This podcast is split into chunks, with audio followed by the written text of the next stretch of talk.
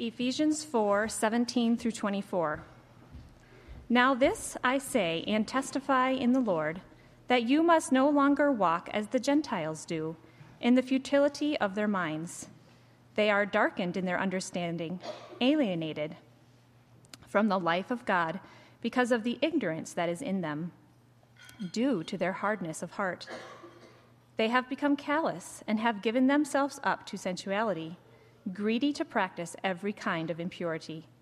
But this is not the way you learned Christ, assuming that you have heard about him and were taught in him, and as the truth is in Jesus, to put off your old self, which belongs to your former manner of life and is corrupt through the deceitful desires, and to be renewed in the spirit of your minds, and to put on the new self, created after the likeness of God in true righteousness and holiness. Let's pray. Heavenly Father, Lord, I thank you for your word. Help us today as we as your word is preached, Lord, help us as we listen to not only be hearers of your word, but doers also. And Lord, if there's anyone here that does not know you as their personal Savior, that they would realize their need of a Savior and be saved today. In Jesus' name I pray. Amen. Ephesians chapter 4 is where we find ourselves this morning, and today we're resuming our expository uh, sermon series through this New Testament book of Ephesians. And it's been a few weeks since we've been in this letter uh, as we pause to give some emphasis and enjoyment of Advent. And so I want to just reorient us to the Apostle Paul's flow of thought so that we can better understand this portion in, Rome, in, in Ephesians chapter 4 this morning. If you look in uh, the earlier part of chapter 4, You'll notice that the Apostle Paul has been writing about God graciously giving gifts to his church so that his people will be equipped uh, to be able to build up the body of Christ. And the shared goal that God has given to his people, you see in verse 13 of chapter 4, when he says that we are all are, are pursuing this with God's gifts at work in us until we attain to the unity of the faith and of the knowledge of the Son of God, to mature manhood, to the measure of the stature of the fullness of Christ. And so, helping each other follow Jesus so that we become like Jesus is this unified goal of the Christian church. Now, if you're a Christian, I hope that you'll pay close attention to this text because these words will be a light to your path, and I think that they're going to help you enjoy God more and also enjoy greater purpose and fulfillment in life as you obey this text. And if you're not a Christian, I hope that you're going to listen carefully to this also because in this portion of Scripture, you should be able to learn more about what it means to be a Christian. And we'd encourage you to keep coming on Sundays because it'd be our delight to keep teaching to you the Word of God so that you can understand all that God has done for you in Jesus. And eventually, we hope that we'll have an occasion to talk with you about matters of faith one on one. But until that time, we'd encourage you to keep coming and keep listening to find out more about what it means to be a Christian and who Jesus is and how you can have a relationship with God. Now, in this immediate context here, what Paul is doing is he's been writing about the church maturing together, God giving gifts to the church to help them accomplish that goal, to build up the body of Christ. And God's will is for, in verse 16, you'll see in chapter 4, verse 16, God's will is for everyone in the church to be working properly so that the body of Christ will build itself up in love. A question then is how do God's people live like this? What is necessary for God's people to work properly so that the church is building itself up in love? I believe that part of the answer to that question is found in our text in Ephesians 4, verses 17 through 24. And that brings us to the main idea then of this portion of Scripture. The main idea is simply that Christians live out their new identity in Christ. What you're finding here in verses 17 through 24 is an invitation for Christians, a call for Christians to live out their new identity in Christ. Now, if we connect this passage with the, one that, with the ones that precede it, it flows together like this. Paul has been writing for the church to mature and to be built up in love, and the church will mature and it will be built up in love when Christians live out their true identity in Jesus. And so for today, we're going to understand that Christians are called to live out their new identity in Christ. So, a little bit of a roadmap on this portion of Scripture, verses 17 through 24. Uh, we remember that Ephesians was a letter Right? There weren't chapter and verse numbers when it was originally received. I'm thankful there's chapter and verse numbers, and you should be too now, ordinarily, because it helps us find the same place together and to, to grow together in the scriptures. But remember, this would have been ordinarily read from, from cover to co- uh, from start to finish. And so, as we look at this one little section, remember this is just a part of the whole. Now, in this part, Paul writes it in two sentences. I know they're long sentences, but verses 17 through 19 is one sentence, and then verses 20 through 24 is another sentence. And so, we're going to divide this section of Scripture the way Paul did in those two main thoughts. And really, the first sentence describes how Christians should not live, and the second sentence describes how Christians should live. And again, all of this is an invitation for Christians to live out their identity in Christ. So, number one, in order for Christians to live out their identity in Christ, number one, Christians abandon their non Christian mentality. This is verses 17 through 19. Christians abandon their non Christian mentality. In verse 17, you notice he says, Now this I say and testify in the Lord. So he's drawing real careful attention to the truthfulness of what he's about to say. That you must no longer walk as the Gentiles do, in the futility of their minds. Now, some of these words might be a little confusing to us, especially if you're not a Christian, you don't really kind of have Christianese in your vocabulary. What does the word Gentile mean? It simply, in Paul's day, was a term to describe people that were not part of the people of God, people who were not united to God through faith in Christ. So, those that were not Christians, in other words, it would have been understood as not part of the people of God, aka Gentile. And then the word walk is a euphemism for the daily decisions of life, walking through life, the decisions we make as we live out our life.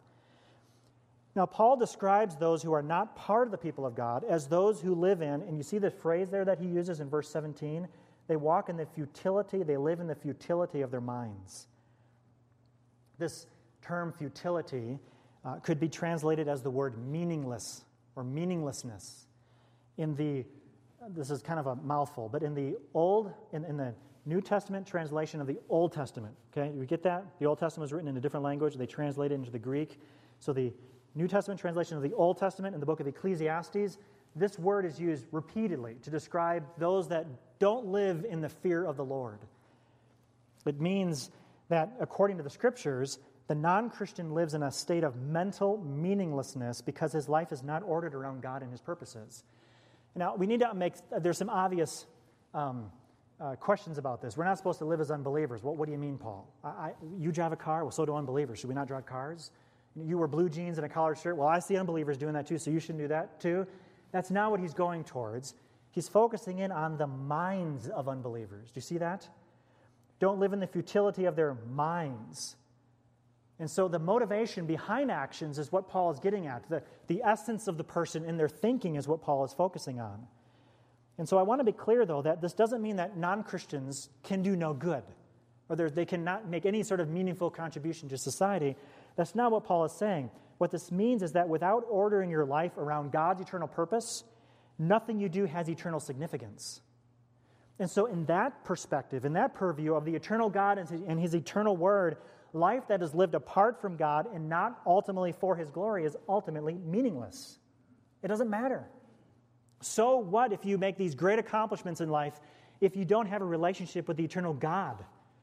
What kind of legacy is left if that's not, if there's not a relationship with the one true Creator? And so, life that is not lived in the purpose of and around the order of God is meaningless. Do you believe that? Well, Paul continues by further describing the non Christian person. And I'm going to go through and kind of give a summary statement of, of what Paul is describing here about our natural unsaved condition.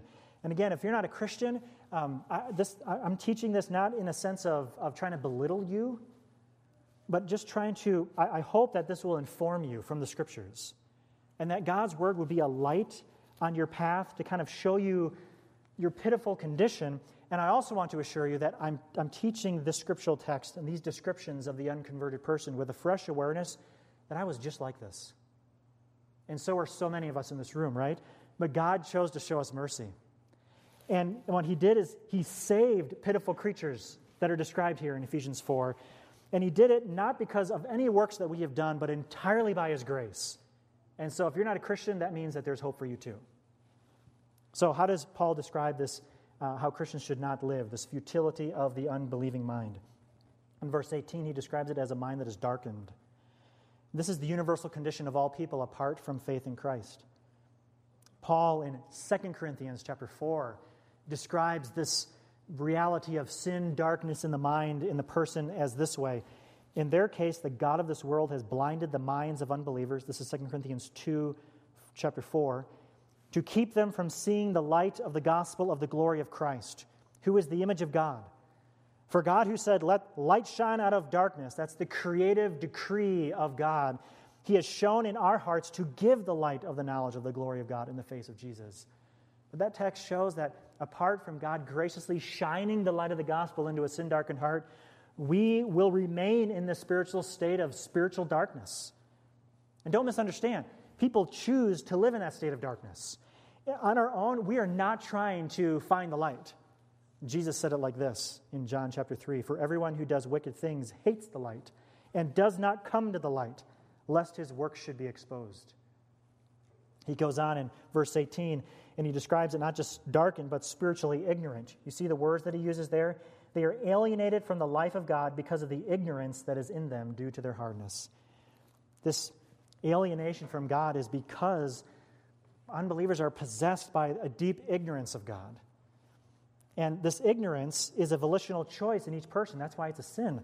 In other words, we should know better, but we, in our natural unredeemed state, we defy the knowledge of God. We suppress the truth of God. In Romans chapter 1, verses 19 through 21, describe this condition in us as people in our natural state. For what can be known about God is plain to them, to just the world at large, right? Because God has shown it to them.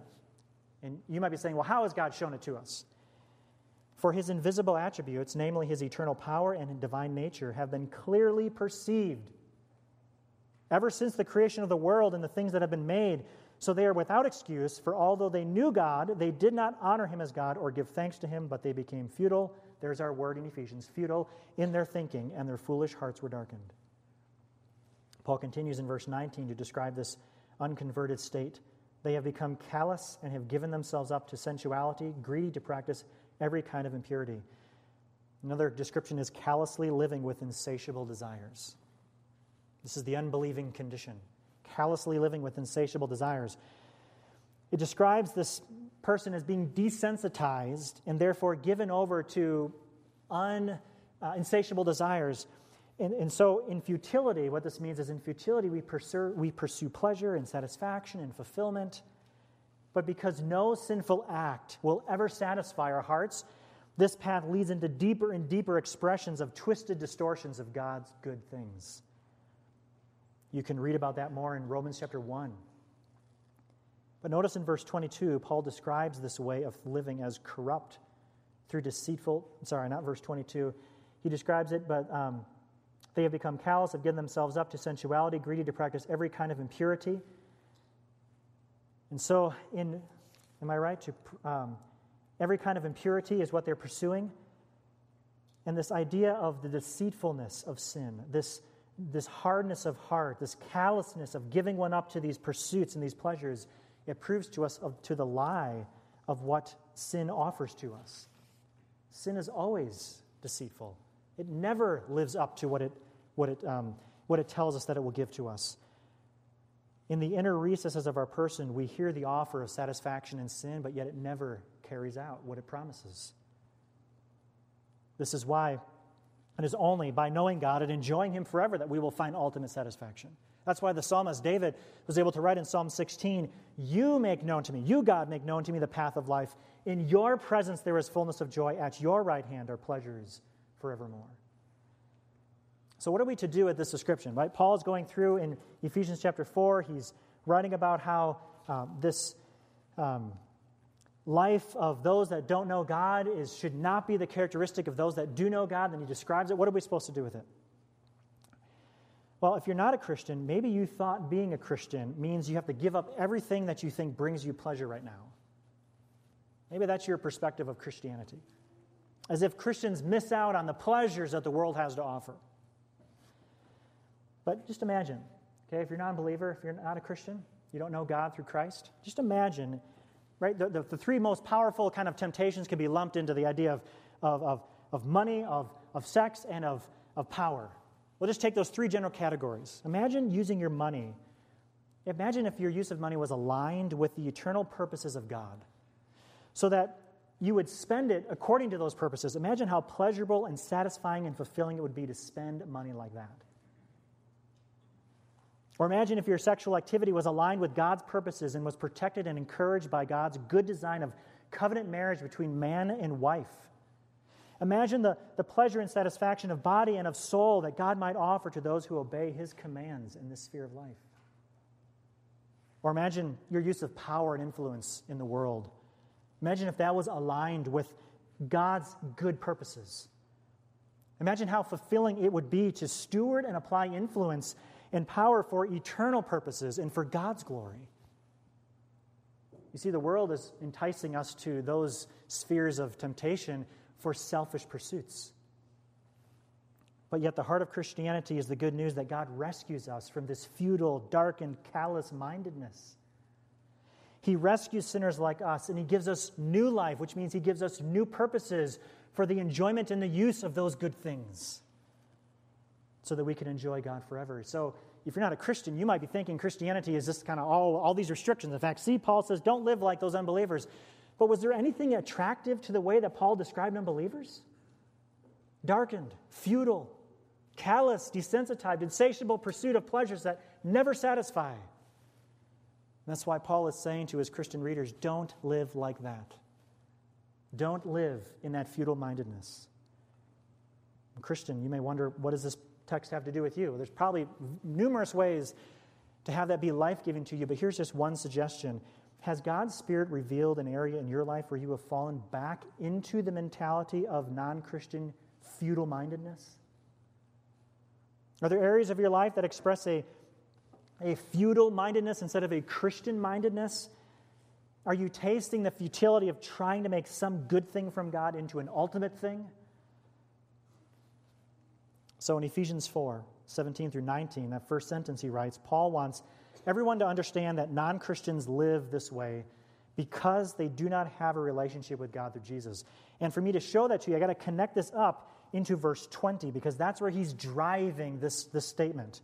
He's writing about the futility of the unbeliever. Christians should not live like that, and that all hinges on verse 20 where that, that, that contrast is given. You see that? But that is not the way you learn Christ! Exclamation mark, right? You can almost hear him kind of appealing to his readers, but that's not how you learn Christ. He's driving that the reason that Christians don't live this way is because they have learned Christ. They have a relationship with Jesus. This is not an abstract learning about Jesus like you're reading the spec sheet on your refrigerator, right? And okay, now you know how to operate that thing. Jesus is not a refrigerator that has a spec sheet. He's a person that you are related to. This learning Christ is kind of unusual, the phrasing of it. Typically, we learn about things, we don't learn people that direct way. And that's why Paul is, is trying to highlight this idea of this personal knowledge of, of firsthand experience of Him in your life as your Savior. And herein lies the power of the Christian life of being related to Jesus, having the futile mindedness that you had before, this meaningless mindset of life, being replaced with this new creation that you are given through faith in Christ. So I just kind of explored this idea with me a little bit, right? About how relationship affects our mindset. That's where Paul's driving in this text. Your relationship with those you love fundamentally changes your mindset, your mentality. We, we understand this kind of um, just generally, but kind of just let's enjoy teasing this out a little bit. There are things that we will do or we won't do entirely based on our relationship with someone we love. In fact, it's one of the expressions of love. Uh, if you have a family member, here's just one, one idea, one illustration. If you have a family member who is highly allergic to peanuts, you probably will not buy peanut butter and bring it home, even if you love peanut butter. You probably won't do that. Because your relationship with the one you love has fundamentally altered your mentality towards peanut butter. And so you are saying, no, I'm going to deny myself that. I'm going to live in line with the relationship of love with, with this person. And you can use that in all sorts of different spheres of life. We all do this in all the time with people that are in our lives that we love. We change our behavior purely based upon the relationship of love that we have with the person. And the same is true for Christians. That's where Paul's driving. Don't live like a non Christian. Why? Because you know Jesus, you've learned him. That's why. And he's rescued you from this old way of life. The same is true for Christians. So, a Christian relationship with Jesus is what fundamentally changes who they are. That's why the main idea of this whole text is driving at your identity in Christ. You've learned Christ.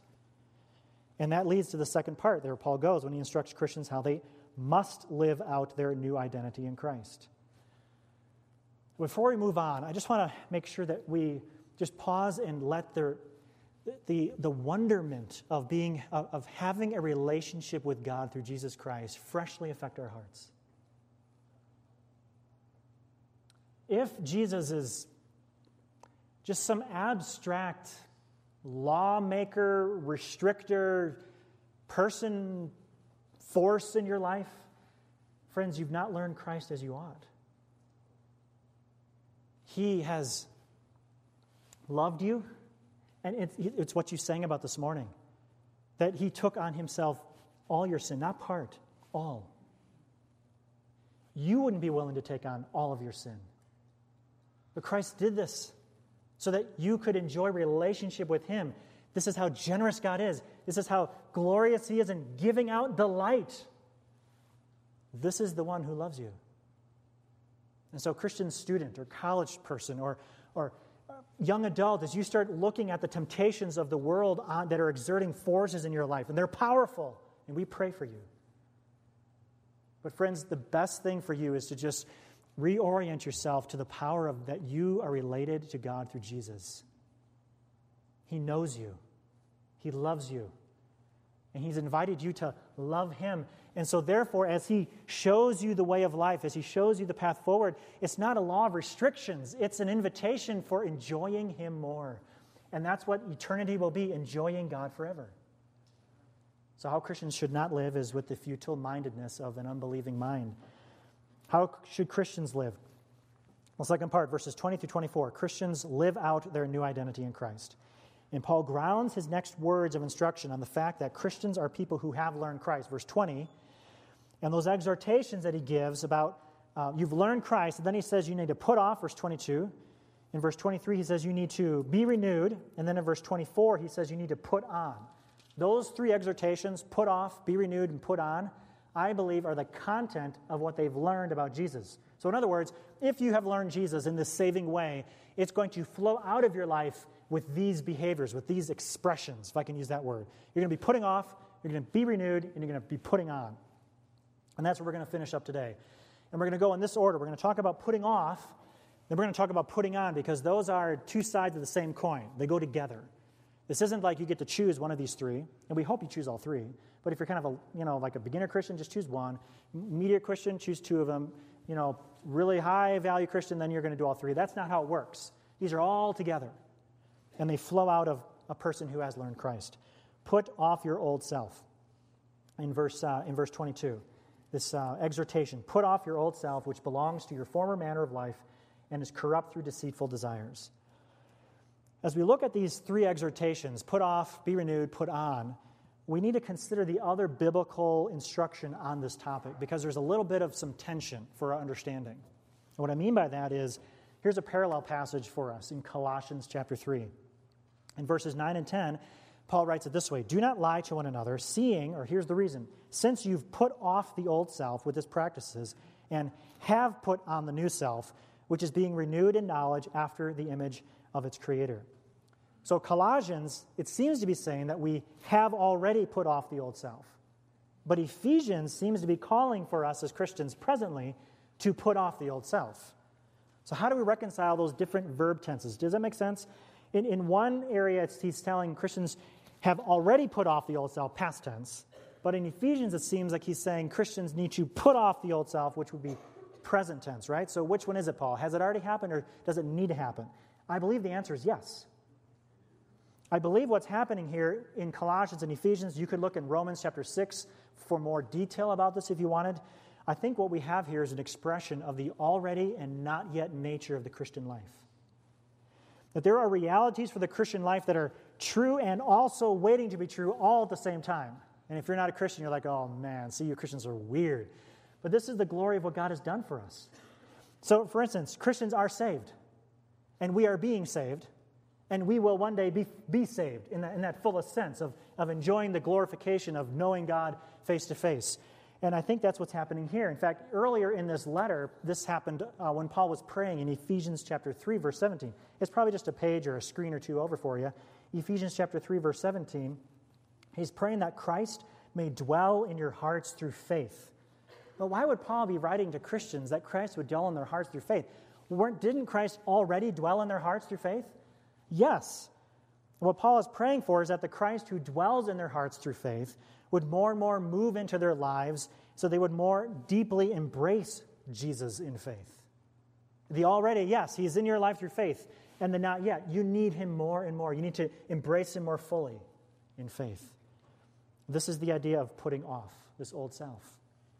Putting on the new self is the flip side of it. And I, by the way, for sake of time, I'm not going to rehash what all are you putting off. We could, but I think you, you need to just look back at what he wrote about the unbelieving condition. Put all that off.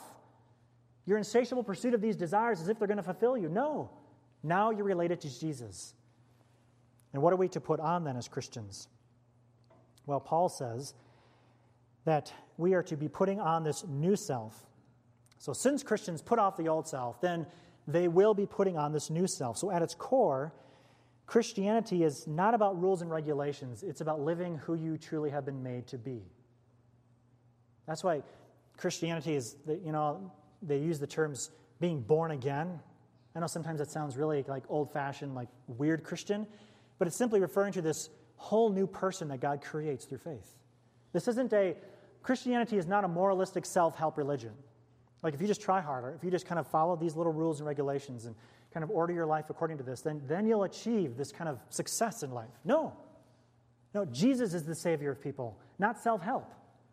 That's why Paul is writing to them, talking to them about their relationship with God through Jesus, and he tells them that you've learned Christ. And what does that mean? It means you've learned Christ, and you're going to be putting on the new self, verse 24, which is created, right, after the likeness of God in true righteousness and holiness. We don't create it, God does. We don't create this Christian person through our hard work of self helpism.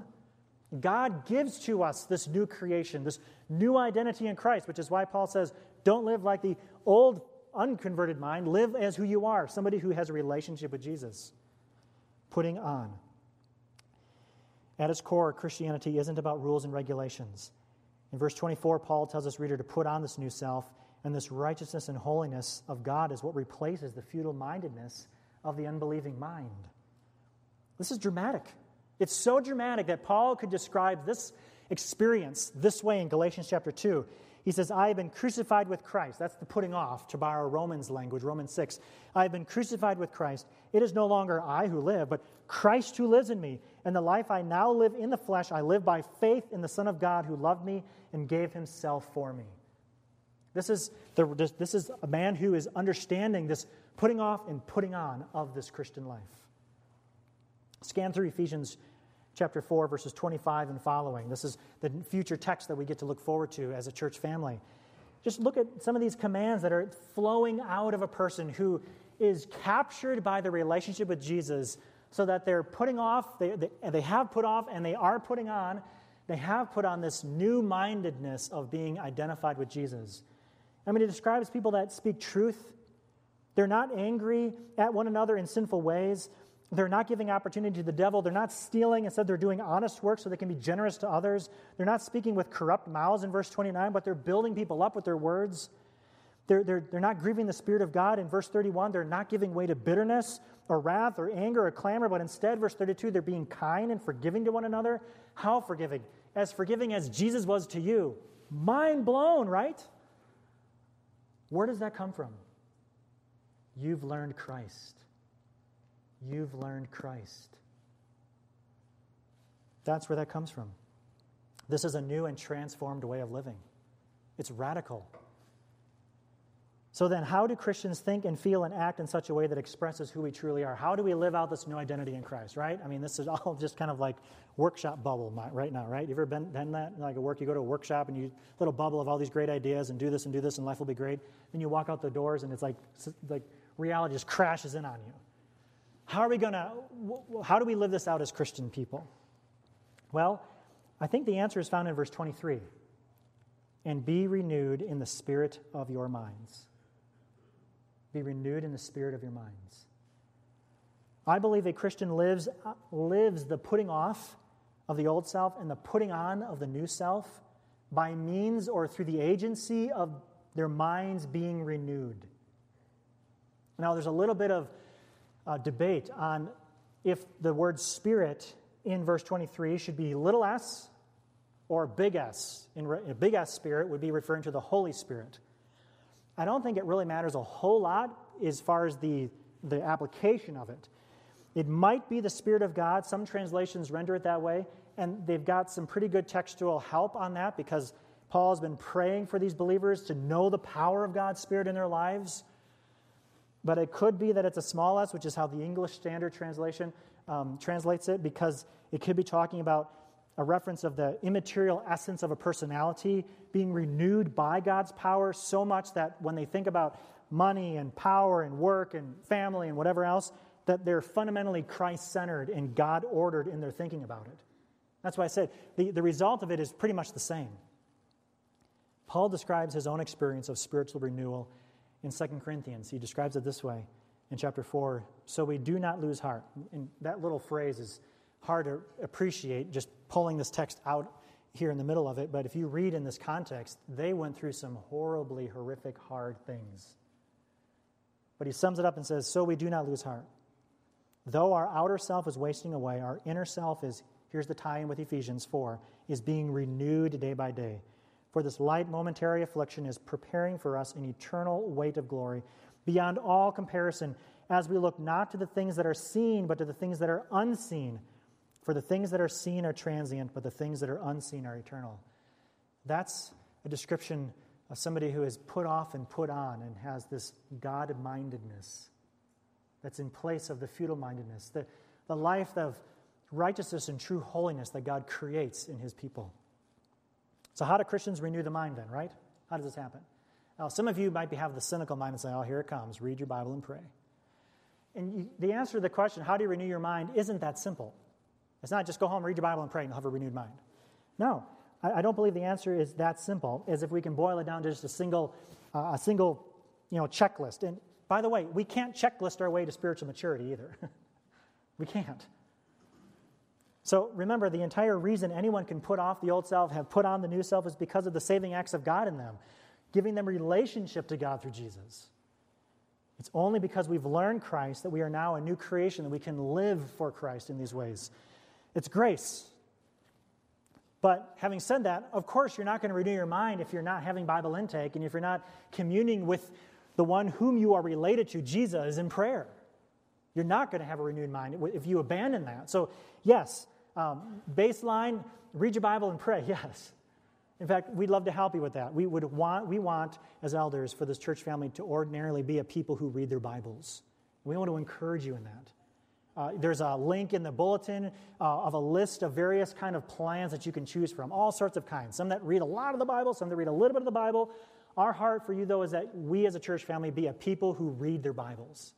And we try to help you with that on Sunday mornings, which is one of the reasons why we read scriptural texts between our songs.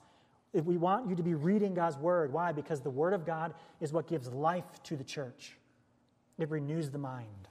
Communing with the Lord in prayer renews the mind. But there's other ways that we can be renewed in the spirit of our mind. And you've done it already this morning. You're here on a Sunday morning on a Lord's Day, gathered. Again, it gets down to motivation. Is, is a list motivating you to read your Bible and pray and show up at church? Or is it relationship with the one who loves you and gave himself for you, motivating you to gather with the people of God, to read the Word of God, and to pray to a, a loving, holy God? But how about like 2020? This is the last Sunday in 2019, new decade coming. Here, I, I'm not promoting New Year's resolutions. I know we could debate on that for a while.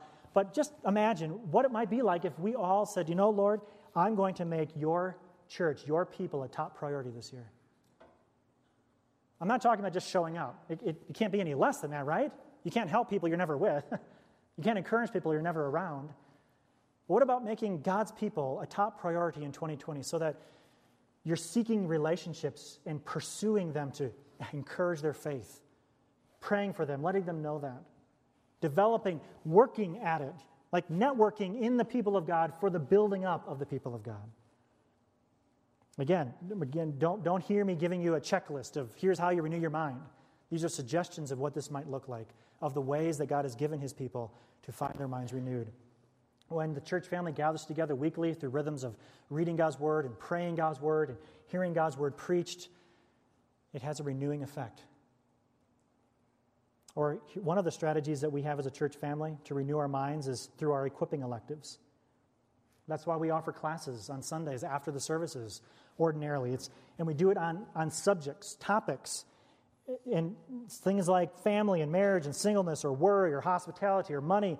We do that on various topics because we want as a church family to be renewing our minds about those topics so that we approach them and think about them and live them out in uniquely Christian ways because that's how we fulfill our mission as a church, which is, which is to display God's glory. You can display God's glory in how you spend your money. You can display God's glory in how you raise a family. You can display God's glory in how you live out singleness and how you use your home or your resources for hospitality. Yes, we believe it, and we want to renew our minds in those ways, which is one of the reasons we have equipping classes. Here's an invitation consider joining a class. And again, this isn't a list. Got to show up be there and sit down. Is it? No. What's the motivation? Would you read your Bible in 2020 so that you would know God better, to enjoy Him more deeply? Would you, would you, would you just try out spending time in prayer? Not because it's a list you got to check off, but so that you would bow in humble submission before a holy God so that He would renew your mind as you meditate on His Word and the works He has done for you through Jesus. Would you be eager to gather with God's people? Maybe the thing for you is just making, diff- making changes on your Saturday nights so that you can be more mentally aware on a Sunday so that you actually care about people rather than just trying to stay awake. I know I'm speaking hyperbolically, right? And Anybody who's sleeping right now is suddenly feeling very bad. I don't see anybody sleeping. but just the simple things of this priority of expressing how have you learned Christ? Ephesians 4:20. How have you learned Christ? So, if you're wondering what action you should take in this, you say, well, you just told me some actions. Those are just some suggested applications. They might fit, they might not. I think the main application from this text is this believe it. Believe it. Will you believe that through faith in Christ, God has been pleased in his mercy and grace to create in you a new person that is created, you see it in verse 24, that is created after the likeness of God in true righteousness and holiness? There's one exhortation, one application I could make from this text, it would be that Believe this.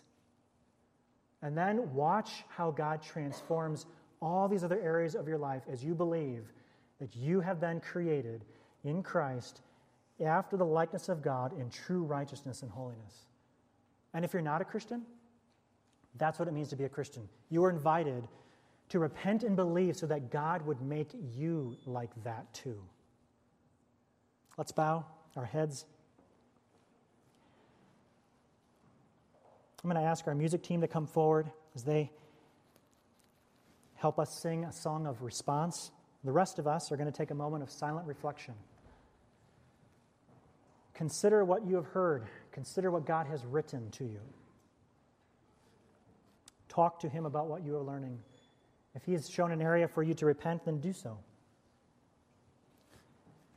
Listen to the kindness of God. Let Him lead you to repentance where you must. If you're not a Christian, why not? Why are you still rejecting his love? After a few moments of quiet reflection, I'll close us with prayer, and then the team will help us sing a song of response.